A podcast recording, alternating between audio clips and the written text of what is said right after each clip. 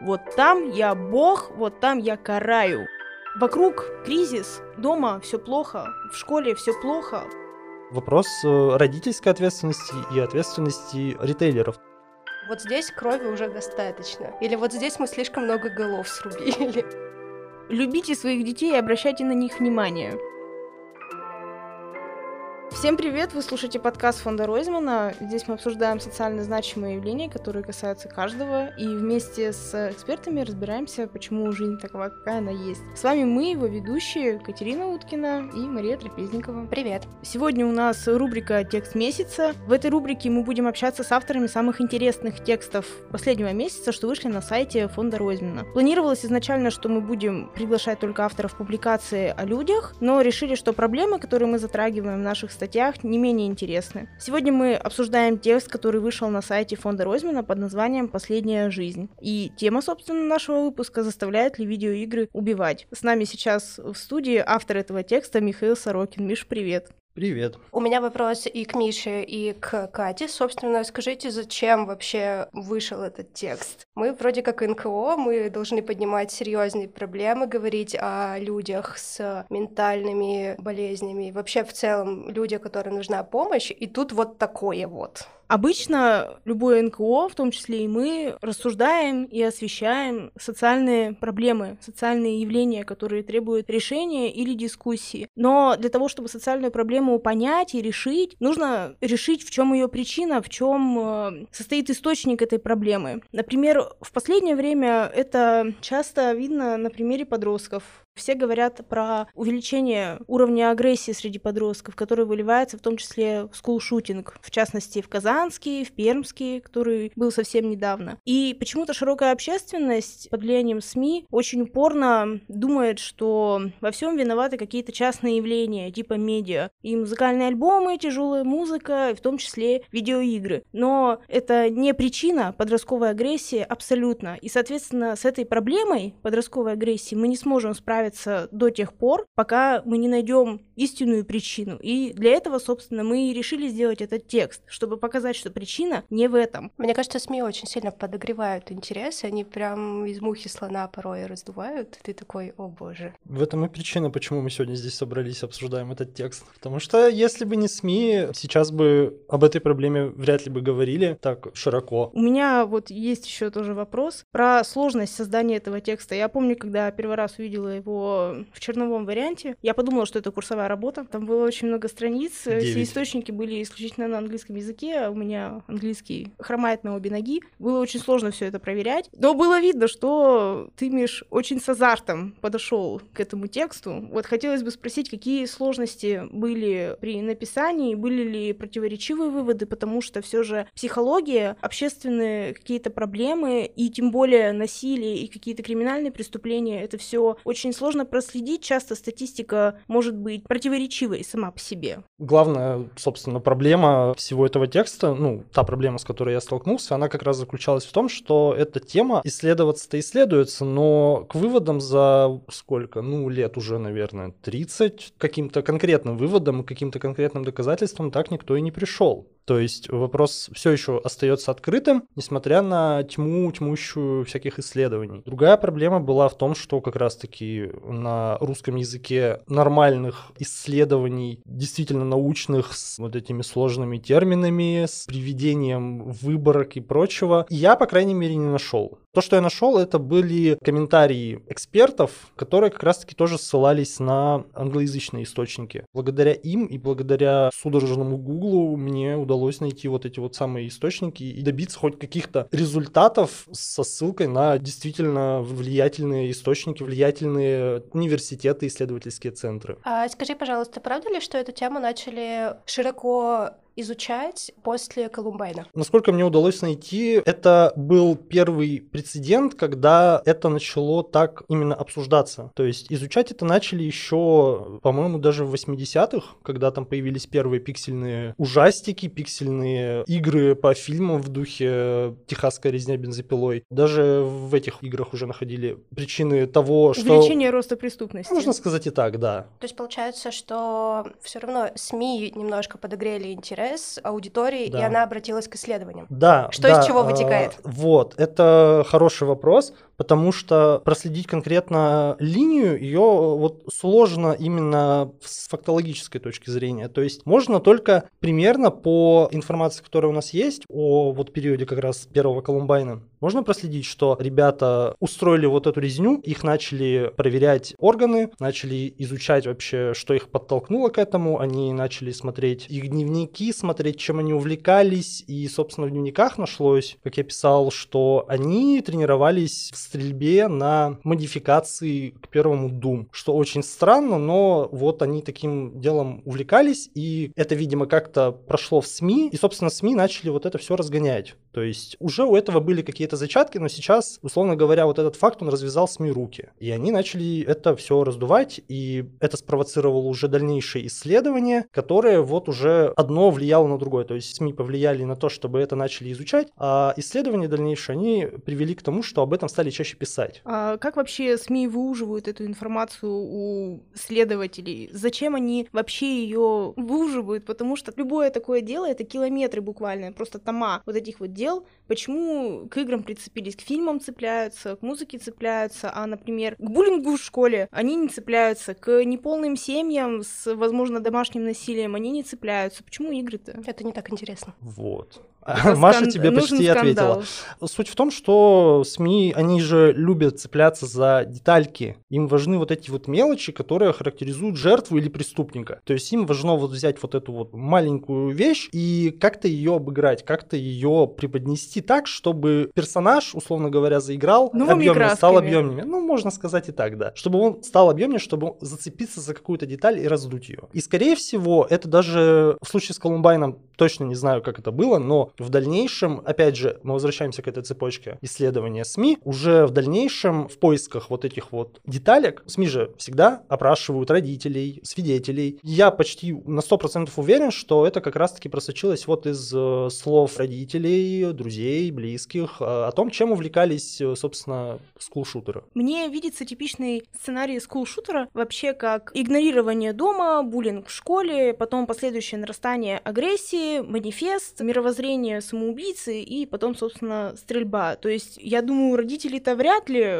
даже в курсе, играли дети в игры или нет, но в целом это... Я не знаю, как это характеризовать, что дома плохо всем, поэтому это неинтересно. См... А вот то, что ты играешь в игры, это тебя причисляет к определенной аудитории. Смотри, плохо было всем. Смотри, линия, что подросток стал таким, каким он стал, и пошел стрелять людей в школе, и вот эта вот связь буллинг, плохие родители, обстановка, она логичная, она всем понятна, но хочется же всегда добавить загадочности. А что может быть более загадочного, чем относительно новый вид медиа, который почти не изучен? В тот момент, когда произошел Колумбайн, игры-то, ну, они были популярны уже достаточно, но все равно оставались такими... Э, таким занятием. Увлечением, да, для подростков очень замкнутых и очень э, своеобразных. Ну, в общем, это увлечение для фанатов, то есть это было не для всех, и именно поэтому игры привлекали к себе столько внимания, становились вот той самой перчинкой, которую добавляли СМИ. То есть получается, что мы можем сказать, что в те года ребята, которые играли в видеоигры,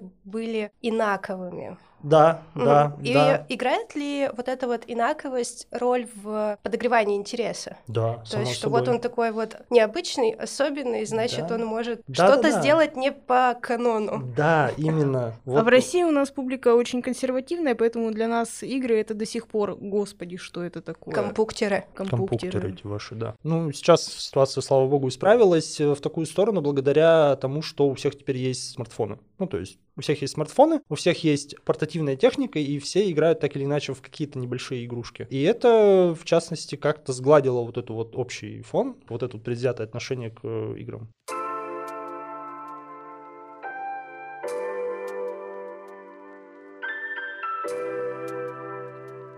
Вот теперь я скажу, как человек, который не играет в игрушки. Давай. ни на телефоне, ни на компьютере. Короче, я когда была маленькой, мне было лет 10, мне установили игру 101 Далматинец. Прикольная игрушка. Это единственная игра, в которую я играла. Офигеть. Понимаешь? То есть Офигеть. милые маленькие щеночки. Даже которые... наш дизайнер играл в GTA, когда Маша а я... играла в 101 а Далматинца. А я играла в 101 Далматинца. В общем, вот с этой минуты я буду говорить как человек, который вообще не играет в игры и не знает многое. Так будет интереснее. Да. Почему так много игр с насилием сейчас? Там кровь, мясо, кишки повсюду. Мы когда делали этот текст, я смотрела на скриншоты и такая, господи, какой кошмар. Игры стремятся быть реалистичными, и поэтому, собственно, графика растет в этом направлении, в направлении большей натуральности, большей реалистичности, большего количества полигонов, ну и вот все вот это, чтобы все было прям как в жизни. Как вот. в кино CGI, да? Или как в кино CGI, да. А теперь вот. просветите, что это такое? CGI компьютерная это графика? компьютерная графика, да. И игры идут по этому пути, большей реалистичности приближаясь, стараясь несознательно, возможно, приблизиться к кино. Потому что кино популярно, и игры сейчас долгое время шли к этому, и сейчас они даже перегнали кино по вырученным деньгам раза, по-моему, в два в годовом объеме. И почему, собственно, так много крови? Потому же, почему так популярны боевики. Сейчас вон Веном второй вышел, и там, ну, все знают прекрасно, что будет. Кровь, драки и вот Экшен. Экшен, да. Самые популярные игры это либо бесплатные игры, либо вот как раз-таки экшен. Перед этим смотрел статистику на, кстати, да, стоит разграничить. Жанры вообще они очень такие плавающие, но вот самые популярные жанры в играх это экшены и шутеры. Шутеры это исключительно игры от первого лица, то есть когда вид из глаз и фундамент игрового процесса это стрельба по кому-то. Ну, ты стреляешь по врагам, ты сражаешься с врагами от первого лица. Экшен это более расплывчатое понятие, и, как правило, экшенами называют именно шутеры, тоже к ним причисляют, но экшены это, как правило, игры от третьего лица, то есть как GTA. Ты наблюдаешь на, за персонажем. персонажем сзади, да, и управляешь непосредственно его действиями. На экшены, по-моему, приходится 29% всех, ну то есть 29% всех игр это экшены. Еще 20 примерно 3-4% это шутеры. Ну то есть 50% Мгм. это игры, в которых ты стреляешь или в которых, ну вот как-то иначе сражаешься с врагами. И популярен он потому, что это самый доступный жанр. То есть игрок садится, Игрок видит врагов, видит у себя в руках оружие, и он понимает, что ему нужно делать. То есть есть четко обозначенный конфликт, есть враги, есть ты. Ты э, должен, выжить. их убивать, да, должен выжить. Всегда в них достаточно, ну, очевидно, кого убивать, кого нет. Там уже это Думать уже не надо. я бы не сказал, но Ну, вот как бы в большинстве правилами. случаев, да, оно все это все логично и очевидно. То есть конфликт ясен, ясны правила. Кстати, я недавно читала статью, не помню честно кого. Там было написано, что такие игры, они развивают логическое мышление. Насколько это правда? Логическое... Ну, то есть тебе нужно вот прям думать, простраивать ход действий персонажа. Я не знаю насчет логики. Ну, логическое мышление тоже работает в какой-то степени. Мне кажется, что все-таки больше всего работает в какое-то вот пространственное, ориентация в пространстве, реакция и умение быстро принимать решения. Потому что когда ты в пылу схватки, тебе нужно постоянно что-то делать. Ты постоянно находишься вот в этом напряжении, в этом вот ты занят чем-то. Ты должен постоянно что-то делать и принимать решения очень быстро. Постоянно двигаться, выискивать врагов, прятаться, принимать какие-то решения, там, сэкономить патроны, бросить гранату, ну и вот в таком духе. То есть они в какой-то степени, да, логическое мышление тоже, наверное, как-то развивают, но есть и другие игры, которые развивают его более хорошо. 101 Это- далматинец. 101 далматинец, Да, Те же квесты. Мне в голову врезался, например, квест из детства «Ну, погоди», я его очень любил. Мне хватило мультика, если честно. Странно, что не Гарри Поттер. Гарри Поттер, да, тоже был прекрасен. Ну вот, есть головоломки, вот это вот оно. Стратегическое мышление, стратегии. Ну, в общем, каждый жанр, он как-то вот задействует разные участки мозга, можно сказать. Смотри, ты уже назвал ту категорию игр, где ты, по сути, защищаешься от кого-то, Мгм. стреляя в кого-то. Но есть еще игры, где ты выступаешь злом, такой этакой нечистью, которая всех истребляет. Зачем создавать конкретно такие игры? Вообще таких игр, их очень мало на самом деле, потому что, как правило, тебе в играх либо ты хороший, сражаешься с плохими, либо тебе дают свободу, и ты можешь поступать как хочешь. То есть тебя никто не принуждает убивать врагов, ну, точнее, даже не врагов, просто мирных людей, мирных созданий. А игр, в которых ты действительно какое-то чудовище, их можно... По пальцам ну, ну, ну, можно, да, ну, по пальцам рук и ног. Вот есть одна игра Hatred называется, где ты мужик, которого все заколебало, он берет оружие и устраивает геноцид в небольшом американском городке. И, собственно, игру просто разнесли за это, в том числе поборники морали, и игра просто была плохой, потому что она была игра с лучшим пацифистским месседжем, что убивать всех это скучно. Вот, это про эту игру. То есть они идут от противного. Ну, можно сказать и так, да. Но у разработчиков была четкая цель. Они прям в интервью говорили, что игра создана с той целью, чтобы человек, который сядет в нее играть, он пришел после работы, уставший, э, злой, он садится в нее и просто вымещает злобу в безопасном, пространстве. Наверное, Вот. в нее играют какие-нибудь офисные клерки, Возможно, знаешь. возможно, да. Или вот Или люди с почтампа. Или другой вариант, когда тебя заставляют играть за зло, это просто острота ощущений и необычный взгляд на привычные вещи. То есть ты привык играть за э, жертв, как правило, либо за кого-то Героев. сопоставимого им. Ну, то есть ты можешь ждать отпор. А когда тебя погружают в что-то, вот, что просто пожирает всех, вот недавно относительно вышла игра Carrion, где ты играешь за такое аморфное существо и просто питаешься людьми и пытаешься выбраться с базы. Это работает именно на необычность ощущений. В тексте говорится, что игры все-таки косвенно, но влияют на психику подростка, особенно если изначально она слаба. И все равно игры не последнее место занимают в сублимации агрессии, но в том числе и в ее культивировании. Я бы не согласился. Не знаю, я беру в пример себя. После, допустим, сеанса там двухчасового игры в какой-нибудь напряженный такой э, экшен, ты выходишь из-за стула просто либо абсолютно опустошенным, с таким благодатным опустошением, что ты такой, «Фух, это было круто и все, мне хватит. Либо ты выходишь спокойным, как гроб. И, как правило, культивация насилия это очень такое размытое понятие. То есть, что мы вообще подразумеваем под культивацией насилия? Что насилие это круто, что да, насилуй, убивай. Ну, э, имеется в виду, что косвенно игры могут повлиять, но с оговоркой, что обстоятельства таковы, что подросток э, со слабой психикой у него в школе не ладится, дома не ладится, э, какие-то свои личные проблемы, комплексы, и на это все накладываются игры, и он такой, да, вот там я бог, вот там я караю. Я не психолог, и поэтому говорить точно не могу, но наверняка на кого-то они могут повлиять. Опять же, да, могут повлиять и могут повлиять достаточно сильно, но опять же, примерно в той же степени, как и какая-нибудь запрещенная литература или даже Мгм. не запрещенная. а- Которую можно достать. Ну да, которую можно Легко. достать и которая Мгм. просто с выс- высоким возрастным рейтингом. Не Мгм. давайте детям играть в игры не по возрасту. Нельзя и не надо. Есть куча игр прекрасных для людей, которым ста- младше 16 лет. А если какой-нибудь бугай 16 лет, да, мам, я нормальный, ну что, ну что мне нельзя в игру 18 сыграть? Нельзя. Нельзя, да. Кстати, а как вот понять, что можно кое-что играть вспомнил.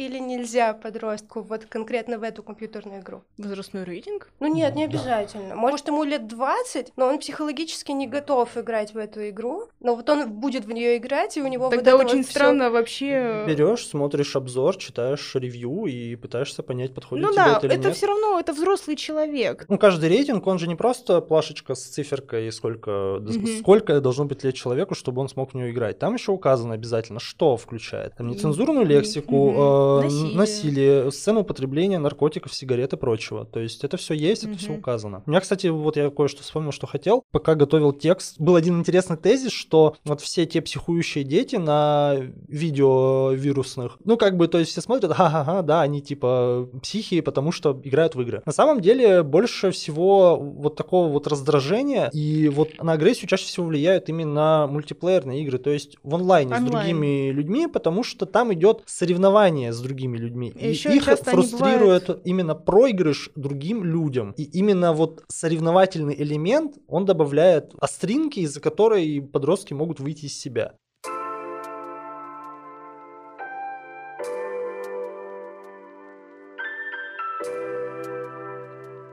Мы разобрались с видеоиграми. Теперь моя любимая тема — аниме. Е.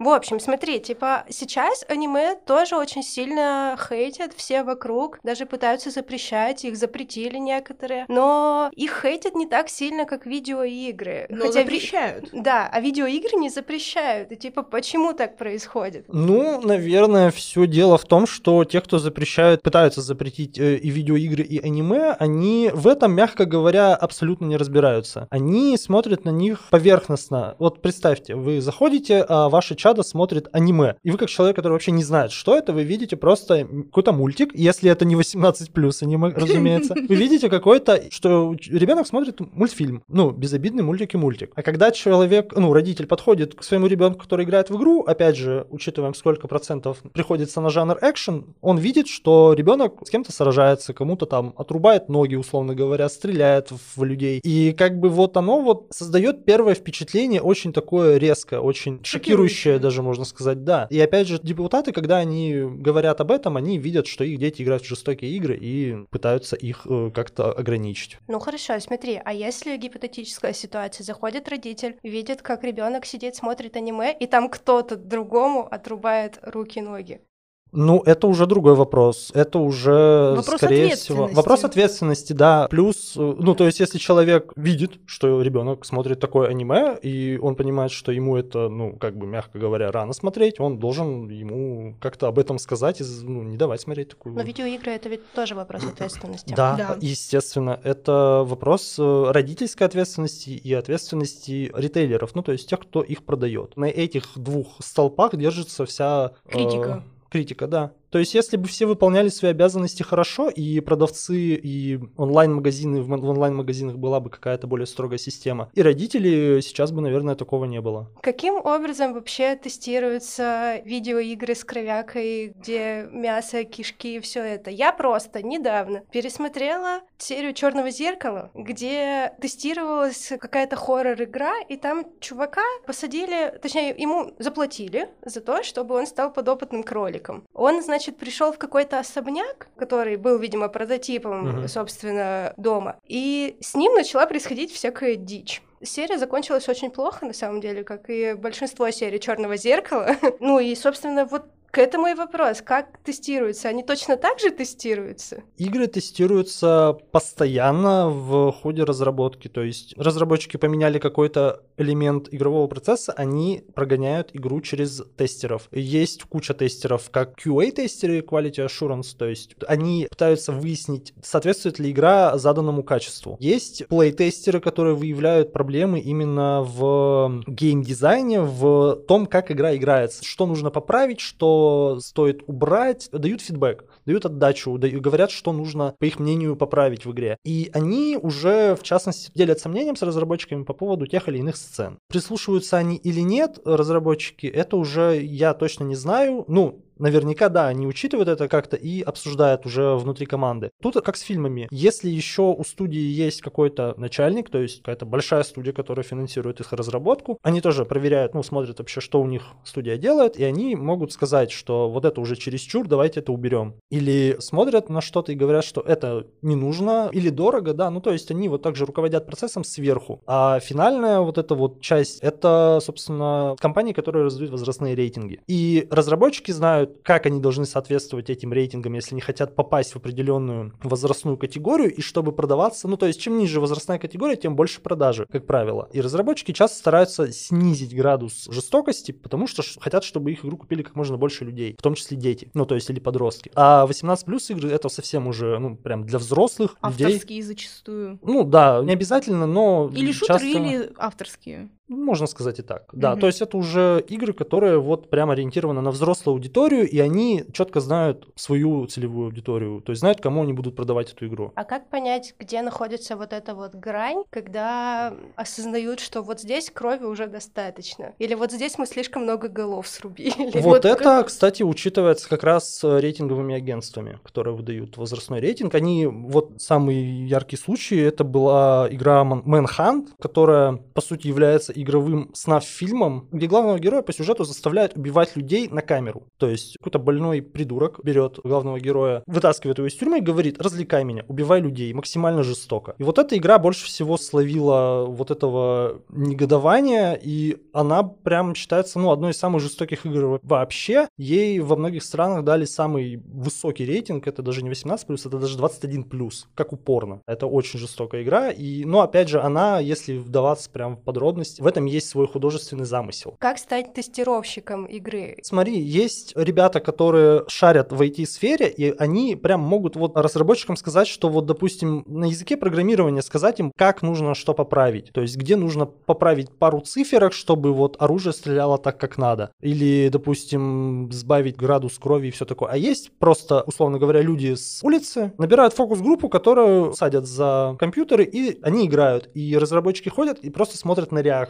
То есть они смотрят на реакцию, как себя люди ведут, которые вообще не знакомы с этой игрой, и как они реагируют на те или иные Мгм. сцены. Я, Понятно ли им все, и не вызывает ли это у них сильного отторжения? Я, кстати, недавно на HeadHunter видела вакансию такую, называется тестировщик игры. Что-то они там довольно много Это, денег скорее за это всего, предлагали. механика. Это механика, скорее Да, всего. там есть Но ещё- выглядело это все очень презентабельно. Да, да, ну это да, это важные очень люди в разработке игры. И на них очень многое возложено, то есть они в том числе определяют, действительно ли игра хорошая, ну то есть соответствует ли она качеству, и они дают основную часть фидбэка.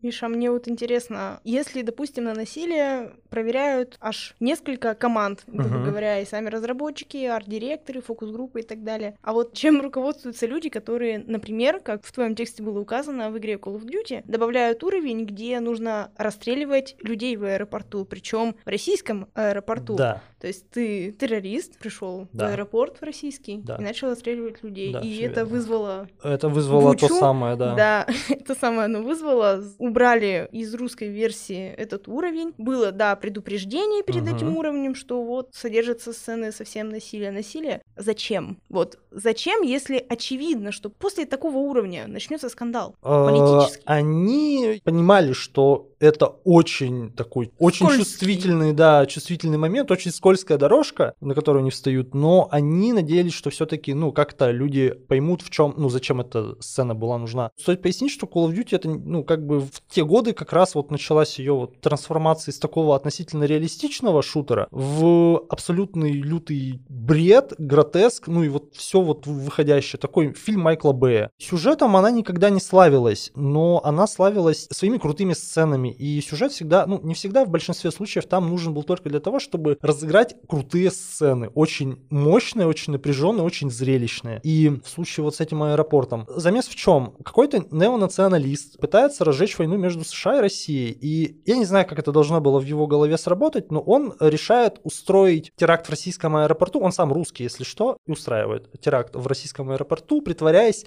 американскими какими-то агентами, боевиками и прочим. То есть они пытаются таким образом, уровень называется, если что, no Russians, что как бы можно трактовать Прекрасно. по-разному, либо нет русским, но это в данном случае значит ни слова по-русски, то есть чтобы Прекрасно. не выдать себя. Они говорят исключительно по-английски, расстреливают людей, и у них у всех при себе атрибутика американских военных, и в конце уровня тебя как игрока, вот того персонажа, за которого ты играл, он убивает, чтобы оставить тело, и чтобы это тело обыскали, и все стрелки перевели на ам- американцев. Холодной войной попахивает. Да-да-да. Они для этого Это, хотели, это в, да. в этом и фишка, да. После этого уровня сразу же следует следующая глава, где Россия вторгается в Америку, чтобы вы понимали уровень масштаба. Ну, то есть, по сути, это как... Это просто... стоит воспринимать как э, любую сцену Так- в фильме про холодную войну, про Это войну это США, да, Вьетнам, это- США, Россия, Россия, Афганистан. Да, вообще. это кич, э, это гротеск, это именно приоритет зрелищностью перед смыслом. Это просто очень эффектная сцена, которая,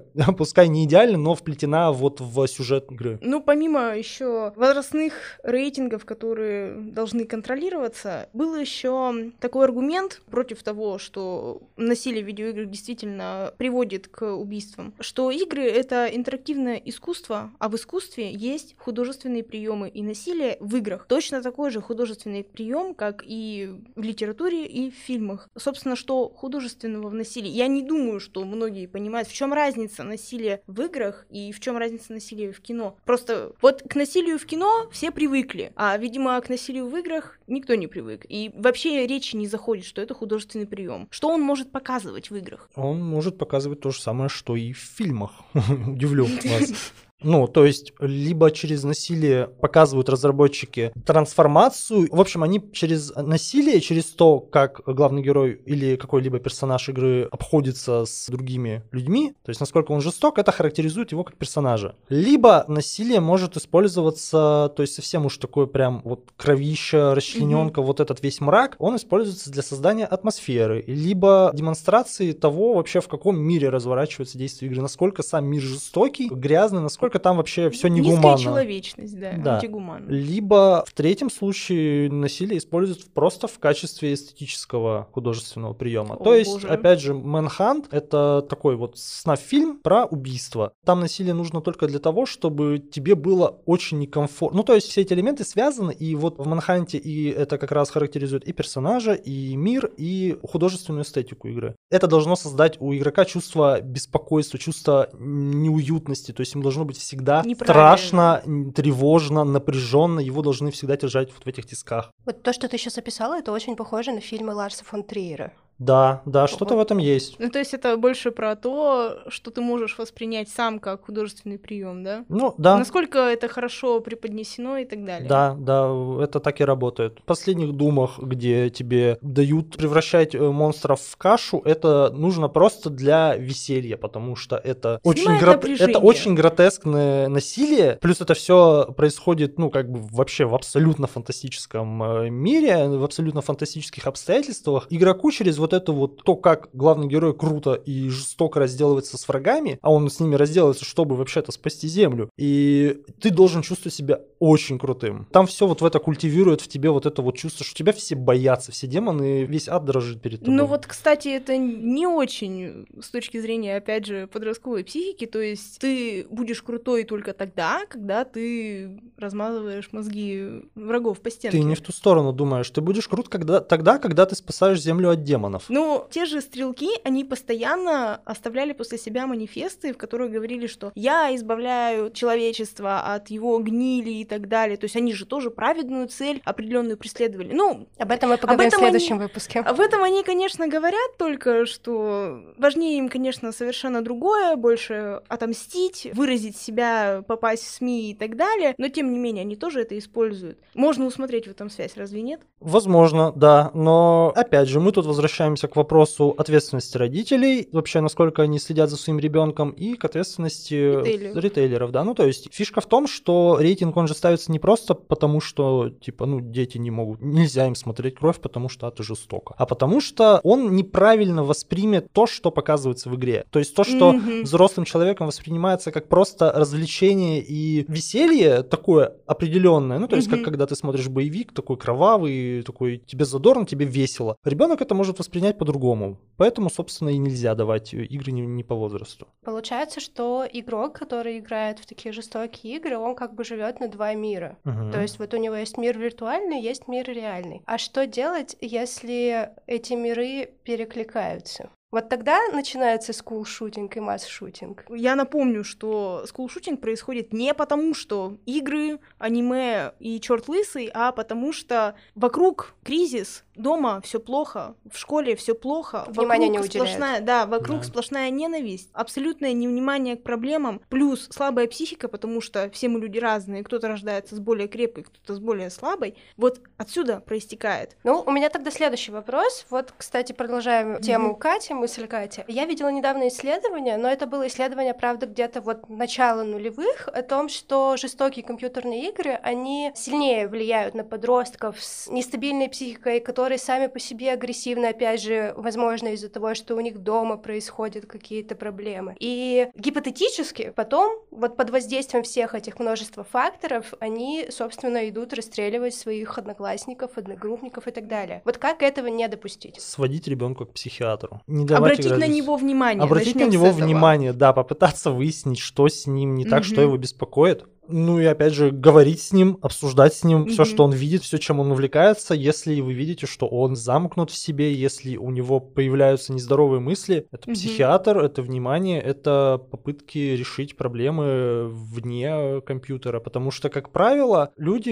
играют в игры, чтобы отвлечься от того, что его окружает каждый день. То есть это попытка действительно немножко попробовать на себе другую роль, попробовать посмотреть на другой мир. То есть это как посмотреть кино, только где ты оказываешься сам, и ты можешь осмотреться, ты можешь взаимодействовать с этим миром, и ты пытаешься, в общем, заменить свой некомфортный мир вокруг на более комфортный виртуальный. Я вот прошу прощения, еще на всякий случай напомню и скажу это, что школа преподаватели, учителя, даже социальные психологи, которые есть, кстати, не во всех школах, они не обязаны следить за детьми вместо родителей. Они не обязаны делать это, потому что в первую очередь ребенок в семье, а потом уже в школе. Но хорошо, если будут. Ну, хорошо, если будут, конечно, но я очень часто встречала такое мнение, что вот, в школе за ним не следили, мне ничего не сказали, ну, в школе-то не следили, а где были вы? Кстати, многие родители, ну вот насколько я слышала, они избирают очень некорректную тактику. Если ребенок много играет в компьютерные игры или много смотрит аниме и не хочет разговаривать с ними, то родители просто забирают компьютер, Да. отключают Мгм. интернет, и ребенок еще больше погружается в свои Да. мрачные мысли. И, в общем, ни к чему хорошему, друзья, это не приведет.